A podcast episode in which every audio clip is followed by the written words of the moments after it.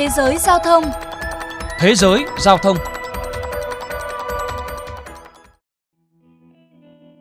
Thưa quý vị, tại giải thưởng Cabin Phale năm 2021, một giải thưởng danh giá trong lĩnh vực hàng không đã xuất hiện đề cử cho một chàng trai trẻ 21 tuổi, Alejandro Vincent, với ý tưởng ghế máy bay hai tầng chuyên dùng cho khoang phổ thông.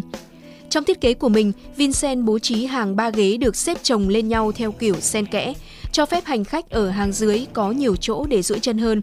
Trong khi đó, hành khách ở hàng ghế trên cũng có thể thoải mái ngả ghế về phía sau, xa hơn mức cho phép trong không gian cabin thông thường. Vicente cho biết mục đích của anh khi thiết kế ghế máy bay 2 tầng là để thay đổi trải nghiệm cho các hành khách tại khoang phổ thông, những người không có khả năng chi trả cho những hàng ghế đắt tiền hơn. Tuy nhiên, thiết kế này của Vicente đã vấp phải nhiều ý kiến tiêu cực. Một số người lo ngại về tính an toàn của loại ghế này, như việc người ngồi hàng ghế trên phải phản ứng như thế nào khi máy bay gặp tình huống khẩn cấp. Một số người thì cho rằng đây chỉ là giải pháp để các hãng hàng không có thể nhồi nhét thêm hành khách trên các chuyến bay của họ. Một số thì e ngại khả năng bị người ngồi hàng ghế trên xì hơi hay không có chỗ để hành lý. Kể cả họ cho vé miễn phí tôi cũng không muốn sử dụng. Thực tế là chúng ta còn chẳng thể đứng dậy nổi khi ngồi loại ghế đó. Trừ phi đó là chuyến bay ngắn chỉ kéo dài 20 phút, còn không thì thiết kế ghế hai tầng này thực sự ám ảnh đối với tôi. Tôi nghĩ thiết kế như thế này sẽ phù hợp với kiểu người mà họ chỉ muốn được bay tới địa điểm mà họ cần. Họ không quan tâm đến cách mà họ tới đó, không quan tâm tới trải nghiệm trên chuyến bay. Trước những phản ứng tiêu cực, Alessandro Vicente cho biết anh đã tiếp nhận mọi phản hồi, bao gồm cả tích cực và tiêu cực để cải thiện sản phẩm.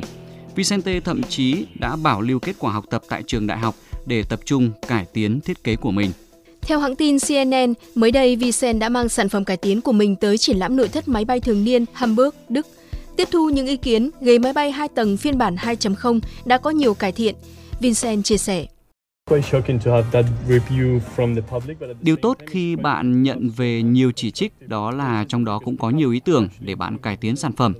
Thiết kế mới của tôi đã dành nhiều khoảng trống để chân hơn, cũng như có chỗ để hành lý sách tay, từ đó đem lại trải nghiệm tốt hơn cho hành khách.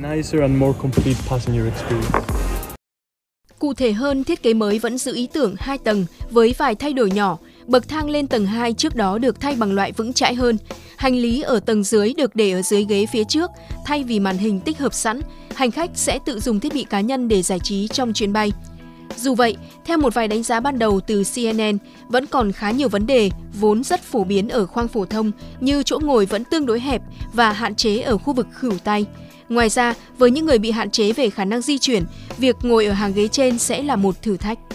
Dù các hãng hàng không tỏ ra hứng thú với ý tưởng này, nhưng không có gì đảm bảo thiết kế của Vicente sẽ được áp dụng rộng rãi.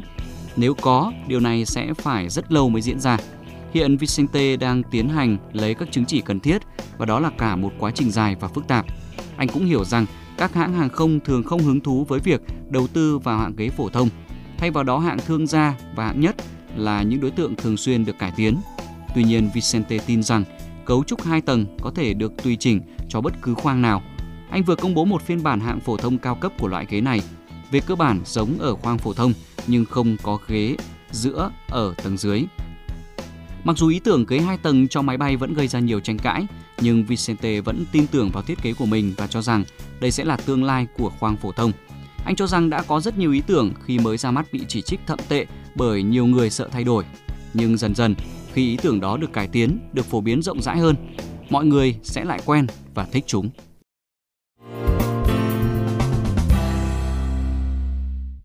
Thưa quý vị, chuyên mục Thế giới giao thông xin được khép lại tại đây. Cảm ơn quý thính giả đã chú ý lắng nghe.